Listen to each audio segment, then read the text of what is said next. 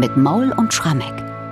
Dritter Sonntag nach Trinitatis und wir widmen uns heute einer der populärsten und meistgespielten, zugleich auch einer der längsten Bach-Kantaten Ich hatte viel Bekümmernis.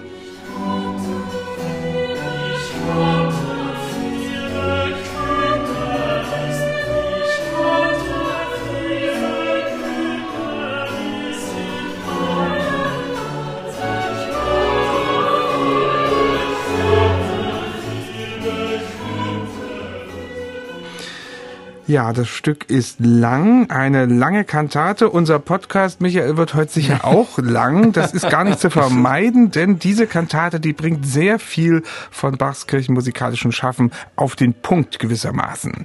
Beginnen wir doch mal mit der Entstehungsgeschichte dieser Kantate. Ich hatte viel Bekümmernis. Es gibt da mehrere Fassungen und das ist schon recht komplex.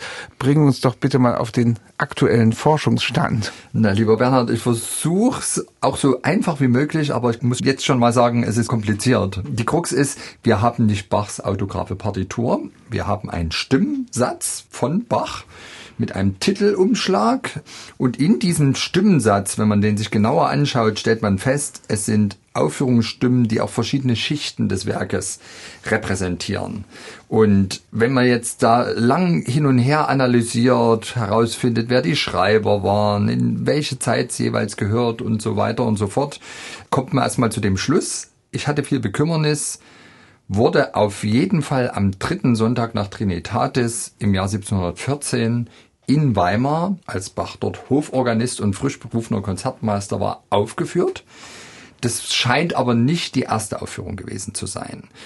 Aus dem Stimmenmaterial kann man außerdem ableiten, dass Bach irgendwann in der Köthener Zeit das Stück anscheinend in Köthen selbst sogar mal auf die Pulte gelegt hat. Wir wissen ja, der Hof hatte eigentlich keine Kirchenmusik, weil er reformiert war. Witzigerweise gibt es aber in diesem Konvolut an Originalstimmen einzelne Stimmen, die vom damaligen Stadtkantor von Köthen, also dem Kantor der Jakobikirche, geschrieben wurden was ja auch eine reformierte Kirche ist. Und vielleicht haben die ja mal eine Ausnahme gemacht und gemeinsam mit den Hofmusikern dieses Stück aufgeführt. Also so deuten wir jedenfalls den Befund, dass dieser Göbel heißt er, als Schreiber da auftaucht. Und dann ist ganz sicher, dass Bach an seinem dritten Sonntag, den er als Thomaskantor hier in Leipzig zu bedienen hatte musikalisch, im Jahr 1723 das Stück auch wieder hervorgeholt hat um es eben hier aufzuführen. Hier hat er dann sogar nochmal das Instrumentarium erweitert. Er hat schlichtweg in dem vorletzten großen Chorsatz noch drei Posaunen Kollaporte mitspielen lassen. Also das ist jetzt irgendwie das, was wir aus dem Stimmensatz ableiten können, aber es deutet vieles darauf hin, dass dieses Stück eben schon vor 1714 entstanden ist und man liest sehr häufig in der Bach-Literatur die Annahme, dass Bach als er im Dezember 1713 von Weimar aus sich beworben hat, der neue Musikdirektor in Halle zu werden. Da war Friedrich Wilhelm Zachow, der Lehrer Händels und Musikdirektor der Stadt, gestorben. Auf dessen Nachfolger hat sich Bach beworben. Wir wissen, dass er etwas länger als geplant in Halle geblieben ist und dann auf Verlangen der Gemeinde eine große Kantate komponiert hat. Und es würde eigentlich ganz gut passen, dass es dieses Stück hier gewesen ist. Generell, das will ich schon mal vorwegnehmen, hat man den Eindruck, dass Bach hier in die Bekümmerniskantate die tatsächlich die längste ist, die längste aller Bach-Kantaten. Also nicht eine der äh, längsten, äh, nein, sondern, sondern die längste. Okay. Die längste, alles an Kunst hineingepackt hat, was er sich in seinen ersten 30, 35 Lebensjahren angeeignet hat. Also für mich ist das wirklich musikalisch die Visitenkarte Johann Sebastian Bachs, was die Vorleipziger Zeit betrifft. Und deswegen ist es jetzt auch nicht überraschend, dass wir Belege haben, dass Bach dieses Stück tatsächlich auch nochmal wieder aufgeführt hat, als er sich in Hamburg im Jahr 1720 um den Organistendienst an der Jakobikirche beworben hat. Also anscheinend, wann immer Bach mal so eine richtige Duftmarke setzen wollte, sein Publikum beeindrucken wollte, und zwar nicht als Orgelspieler, sondern eben damit, dass er jenseits seines legendären Rufs als Tastenvirtuose eben auch in der Vokalmusik die Sterne vom Himmel holen kann, dann scheint er dieses Stück herausgeholt zu haben. Es gibt inzwischen sogar auch die Hypothese, dass ursprünglich das Stück nur aus dem ersten Teil bestand, weil vor einigen Jahren ein Textdruck auftauchte für die Zerbster Kirchenmusik äh, aus späterer Zeit, ich glaube 1730er Jahre, wo ein Kantatentext abgedruckt ist, der identisch ist mit dem ersten Teil von der Bekümmerniskantate. Und falls da der Kapellmeister Fasch in Zerbst tatsächlich Bachs Stück aufgeführt hat, und da vielleicht eine frühere Fassung hatte, dann könnte das sozusagen diese Erklärung sein, dass ursprünglich mhm. erstmal nur der erste Teil da war und dann Bach zu weiteren Anlässen einfach noch weiter daran komponiert hat. Aber kurzum, musikalisch Feuerwerk, Visitenkarte des jungen Bach. Auf die Musik kommen wir gleich. Sprechen wir doch erstmal ein bisschen über den Text. Denn dieses Libretto ist für mich so ein Sammelsurium. Man könnte auch sagen, ein Flickenteppich. Es gibt ungewöhnlich viele direkte Bibelzitate. Das hat er in Weimar sonst eigentlich nicht so gemacht. Es gibt aber auch freie Dichtung und am Schluss ein Dialog, der aber eben erst so ein bisschen unvermittelt einsetzt. Und es gibt auch Choral. Also irgendwie alles dabei. Aber kann man das irgendwie zusammenbringen? Das geht doch eigentlich nur zusammenzubringen über verschiedene Fassungen, die kombiniert wurden. Ja, also genau das sind eben die Argumente, die die Bach-Forschung auch immer wieder vorbringt, dass sie sagt, okay, das Stück scheint eine längere Entstehungsgeschichte zu haben, die wir nur partiell kennen. Ganz charakteristisch für das Stück ist eben auch der hohe Anteil an Bibeltext. Es gibt allein drei Sätze, die auf Psalmtexten beruhen. Psalm 94, Psalm 42 und 116. Dann gibt's auch noch einen Textabschnitt, der auf die Offenbarung zurückgeht. Die Arien sind schon freigedichtet, also das ist vielleicht ein Weimarer Textdichter, Salomo Frank, vielleicht. Oder wenn das Stück tatsächlich ursprünglich vor Halle entstand, dort gab es eben den Pfarrer Heinekius, von dem wir wissen, dass er auch Kantatentexte gemacht hat. Auch der wird manchmal als denkbarer Verfasser genannt. Aber nichts Genaues wissen wir nicht. Das Thema der Kantate ist eigentlich, Jesus hilft in allen Lebenslagen. Und deswegen ist es so, im ersten Teil haben wir ja einen Gläubigen, der sozusagen am Boden erschüttert ist, der eigentlich den Glauben verloren hat. Seufzer, Tränen, Kummer, Not, ängstlich sehen, Furcht und Tod nagen mein beklemmtes Herz. Ich empfinde Jammer, Schmerz. Das ist zum Beispiel der Text der ersten Arie. Oder ich hatte viel Bekümmernis in meinem Herzen, aber deine Tröstung erquicken meine Seele. Das bezieht sich natürlich schon auf Jesus, den Helfer. Im ersten Teil wird er erstmal angerufen und im zweiten Teil hat er dann persönlich seinen Auftritt. Dann erscheint er, streckt die Hand aus und das passiert wirklich buchstäblich in Noten vor aller Augen. Und so ist es auch eine Kantate, die von Affekten großer Trauer, von großem Schmerz am Ende zu größter Ekstase führt. Also irgendwie passiert hier dann auch so eine Art Verheiratung der gläubigen Seele mit ihrem großen Vorbild und Erlöser Jesus Christus. Wenn wir auf die Musik schauen dieser Kantate, dann haben wir zu Beginn eine Sinfonia, was ja in Weimar durchaus üblich war. Ein Stück, das ganz besonders auf den Eingangschor hinleitet, also wie ein längeres Vorspiel könnte man auch sagen. Ja, und vielleicht die schönste, ergreifendste Sinfonia, die der junge Bach komponiert hat. Ganz ausgedehntes Stück. Also Solo-Oboe und Solo-Violine konzertieren miteinander begleitet von den Streichern. Das ist wahnsinnig schön und zugleich wahnsinnig traurig, diese Musik. Es wirkt wie der Mittelsatz eines, eines Doppelkonzertes. Die Ornamentik ist ganz fein, ganz diffizil. Also für mich das Paradebeispiel, wie sensibel und ausdrucksstark der junge Bach auch instrumental komponieren konnte.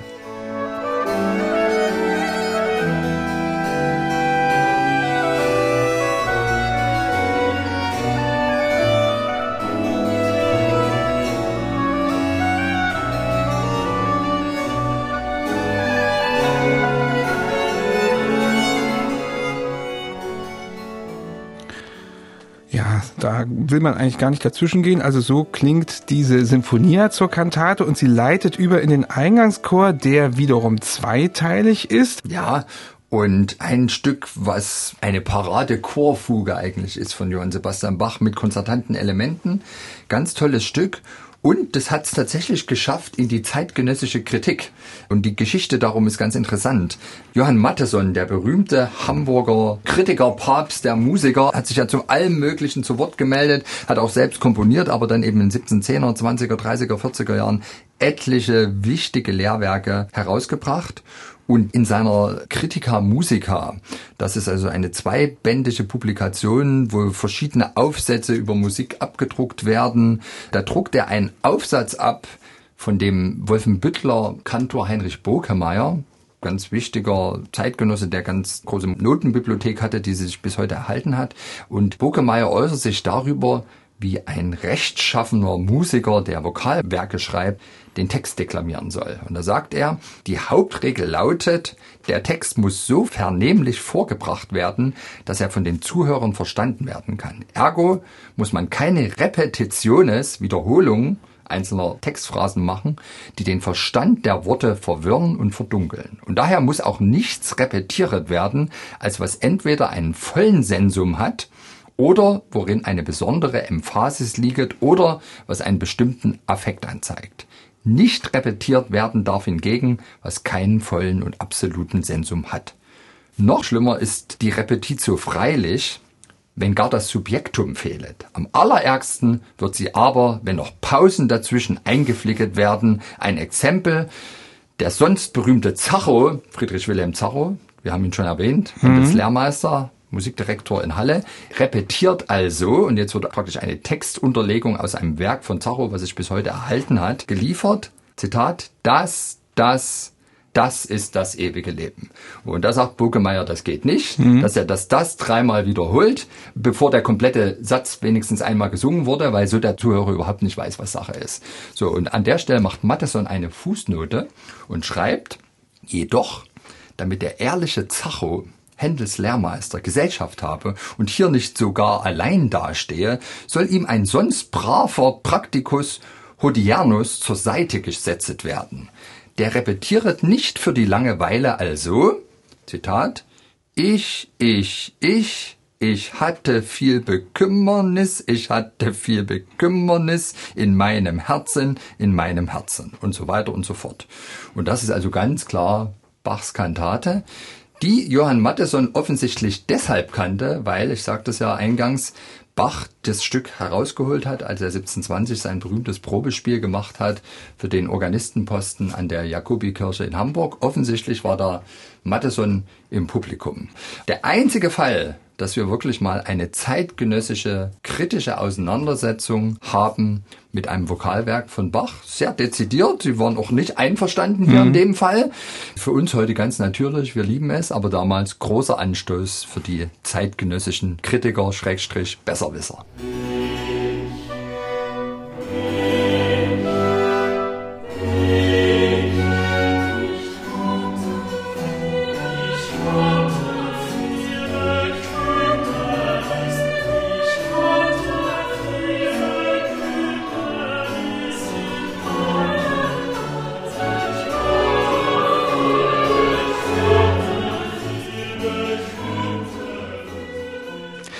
Das war also der Beginn des Vokaleinsatzes im Eingangschor dieser Kantate. Ein Stück, das Johann Mattheson also mit großem Wohlwollen hier kritisiert hat, wie ich da rausgehört habe.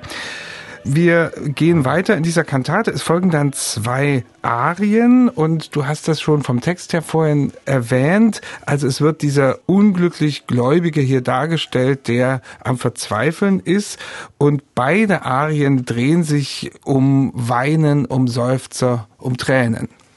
Ja, und sie könnten musikalisch trotzdem kaum unterschiedlicher sein.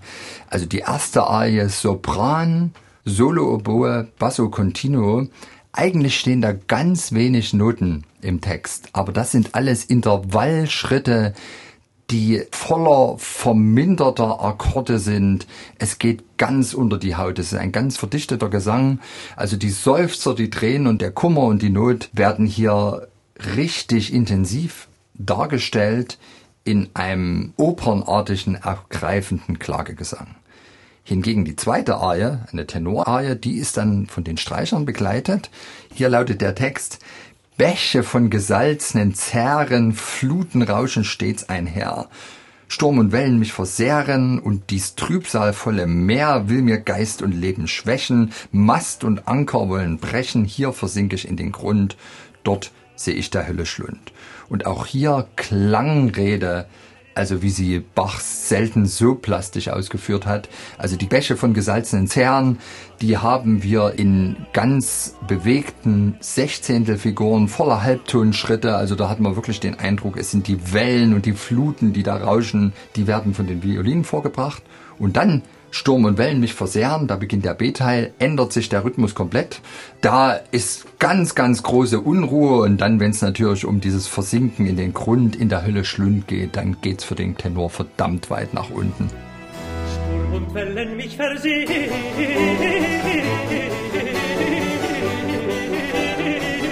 Sturm und Wellen mich versehen. Mich versehen.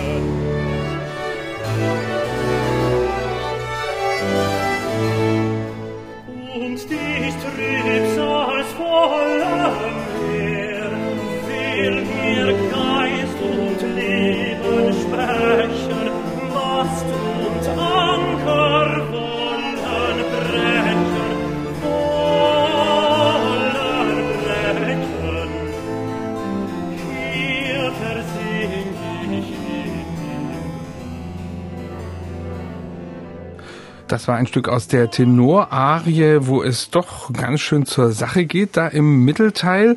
Ja, und dann sind wir angelangt am Schluss des ersten Teiles dieser großen Kantate. Und da holt Bach wirklich ein Stück Musik heraus, was unglaublich bedeutsam ist. Also wir sind ja häufig hier mit Superlativen am Start, aber das würde ich sagen, ist kaum zu steigern. Das ist im Grunde ein Bibeltext, ja. Was betrübst du dich, meine Seele?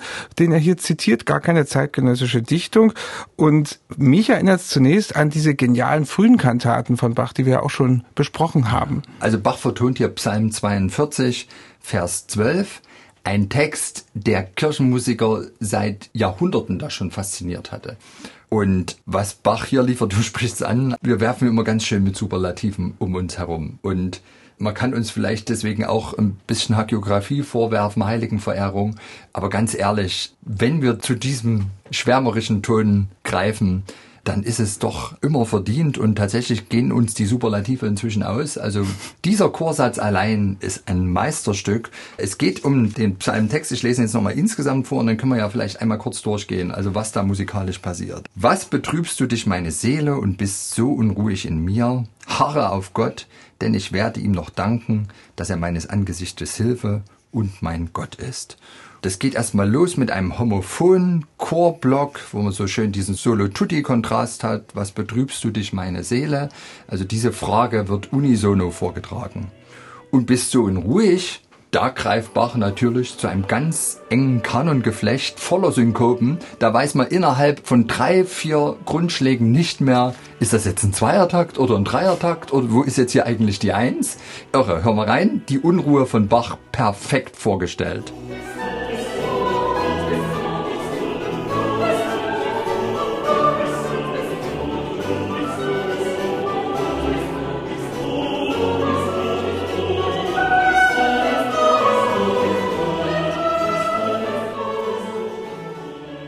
Und dann aber ganz klar bei den Worten in mir, bist du unruhig in mir, da wird's wieder langsam, kommen alle wieder zusammen, also da ist die Unruhe vorbei. Und jetzt wird das Harren, Harre auf Gott, wieder in so einer ganz sinnfälligen Weise von Bach in Noten gezaubert. Ich finde hier immer eine große Analogie zu diesem Mittelsatz der Kantate aus der Tiefe wo es auch schon ein ganz ähnlicher Text war, den Bach da auch mit so einer ewig sich imitierenden Einsatzfolge, die große Ruhe ausstrahlt, zum Ausdruck bringt. Und dann ist aber für mich der Höhepunkt dieses ganzen Abschnittes der Schlusssatz, dass er meines Angesichtes Hilfe und mein Gott ist. Und da macht Bach eigentlich etwas in höchster Perfektion, für das später Rossini so berühmt war. Für Rossini ist er immer so bekannt in seinen großen Ensemble-Szenen oder auch schon in den Ouvertüren. Er hat ein kleines Motiv und das entwickelt sich immer mehr und durch eine wechselnde und immer mehr sich verstärkende Orchestrierung komponiert er da so ein richtiges Crescendo hinein. Da spricht man dann immer vom Rossini Crescendo. Und ich finde, was Bach hier macht, das ist auch wie so eine Art Bachsches Rossini Crescendo. Crescendo. Also es geht erstmal los, dass die solistischen Sänger diesen fugierten Chorsatz beginnen. Dann übernehmen die Instrumente, gleiche Thematik, und dann kommt der Tutti-Chor dazu und zuletzt außerdem noch die Oboen, die dann selber nochmal eigenständige Fugenstimmen hinein komponieren. Und für mich ist dann gerade der Moment, wenn dann plötzlich der Tutti-Chor dazukommt und zwar mit dem Bass als erstes, das kriegt eine Beschleunigung und einen Drive, da läuft es mir immer kalt den Rücken runter. Ich liebe diesen Satz.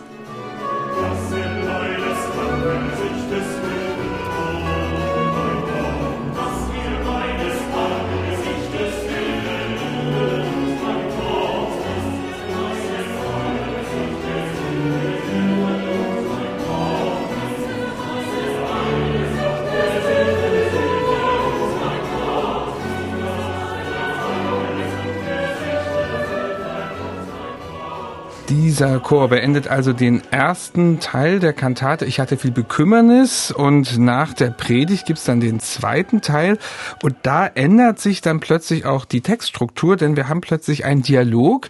Du hast vorhin schon gesagt, Jesus tritt jetzt persönlich auf und spricht mit der gläubigen Seele. Dieses Dialogmotiv haben wir in anderen Kantaten auch schon gehabt, hier aber konzentriert wirklich auf eine ganz kurze Passage nur.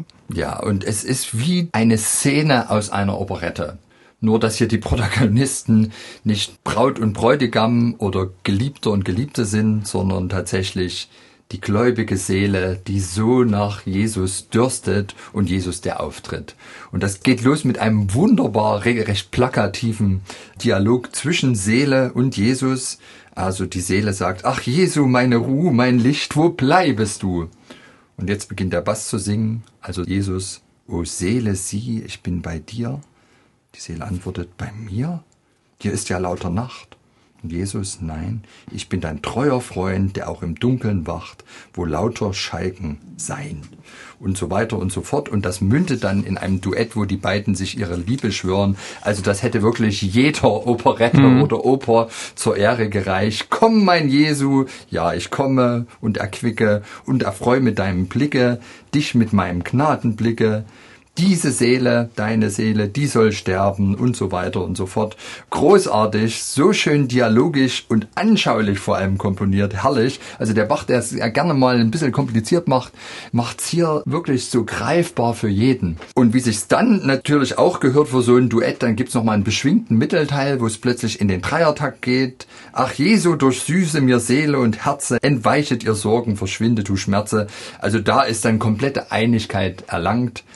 Also für mich ist das wirklich unter all den, hat man ja manchmal schon operettenartig anmutenden Duetten, die es bei Bach gibt, das Sahnestückchen. Okay, das merken wir uns und behalten das für unsere extra Operettensendung, die wir mal machen werden, auf. Interessant ist ja jetzt nach diesem großen Duett ja. stellen wir als Hörer fest, etwas fehlt aber noch in dieser Kantate. Wir hatten noch keinen einzigen Choral. Mhm. Und jetzt kommt er natürlich, denn auch daran hat Bach in dieser Kantate gedacht, auch das fehlt nicht. Zwei Verse aus dem Choral, wer nur den lieben Gott lässt walten. Aber auch nicht irgendwie, sondern ganz, ganz kunstvoll eingearbeitet wieder. Ja, weil er hier eben eins seiner Paradestücke herausholt, die er sich als junger Mensch schon angeeignet hat. Diese geniale Fähigkeit, in geistliche Konzerte, die einen bestimmten Bibeltext vertonen, noch eine Choralmelodie mit hinein zu weben. Das hat er schon im Actus Tragicus gemacht, das hat er schon in Aus der Tiefe gemacht in der Mühlhäuserzeit. Und genau dieses Kunststück muss natürlich in eine musikalische Visitenkarte des jungen Bach. Die holt er jetzt raus. Also Primärvertonung ist für den Chor Psalm 116, sei nun wieder zufrieden meine Seele, denn der Herr tut dir Guts. Und da hinein webt er die Choralmelodie, vorgetragen zunächst vom Tenor und dann vom Sopran. Also hier wirklich nochmal diese Paradedisziplin, die er so meisterlich beherrschte, den Hörern regelrecht demonstriert an dieser Stelle.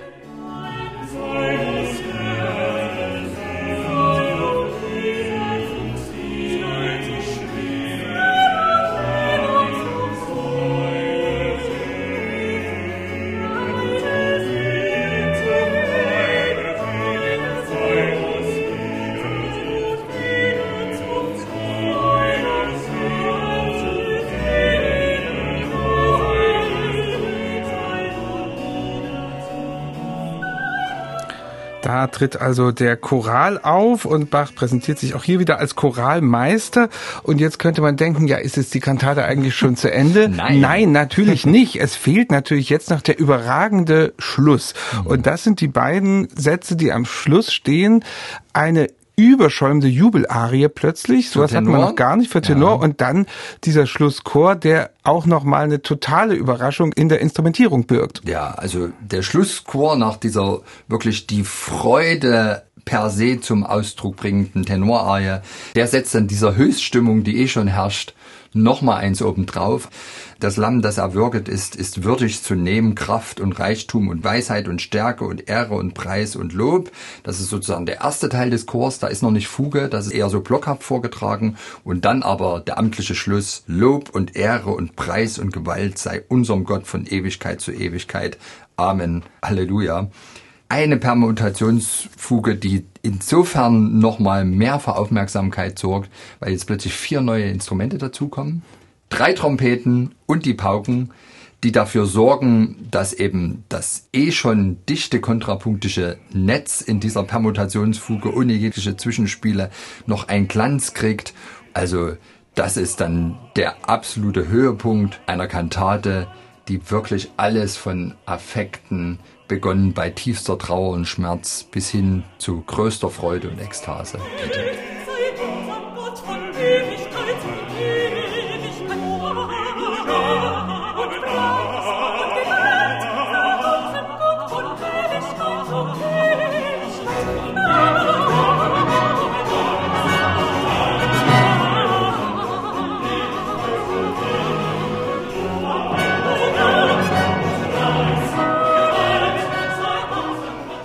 Ja, mit diesem Chor endet dann diese längste Kantate von Johann Sebastian Bach. Gibt es, Michael, überhaupt ein Fazit zu dieser vielschichtigen Kantate? Wir haben so viel zusammengetragen hier von der Geschichte her, Text, Musik. Es findet sich so viel vom Schaffen Bachs da wieder. Kann man das überhaupt auf einen Nenner bringen?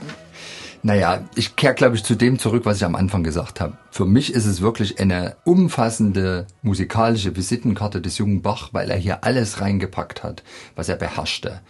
Es gibt überhaupt keinen Grund, über dieses Stück zu meckern. Aber wenn ich jetzt vielleicht mal ein bisschen kritteln sollte.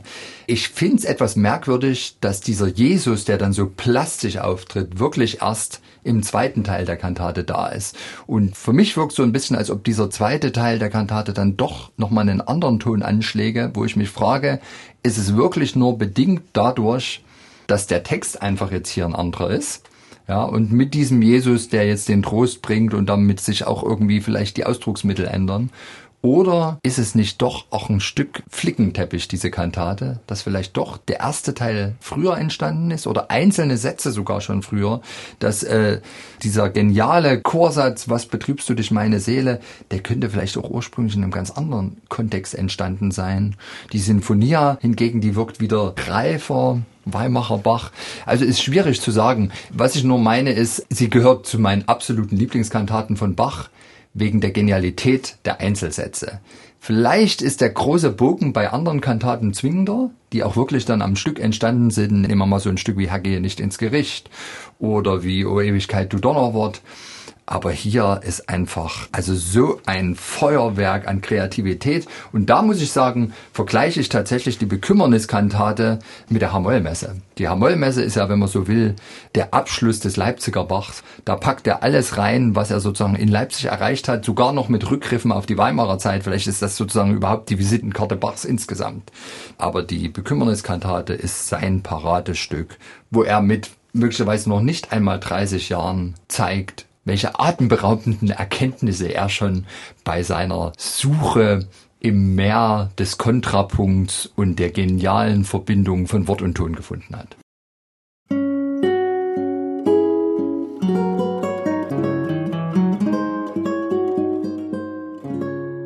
MDR Classic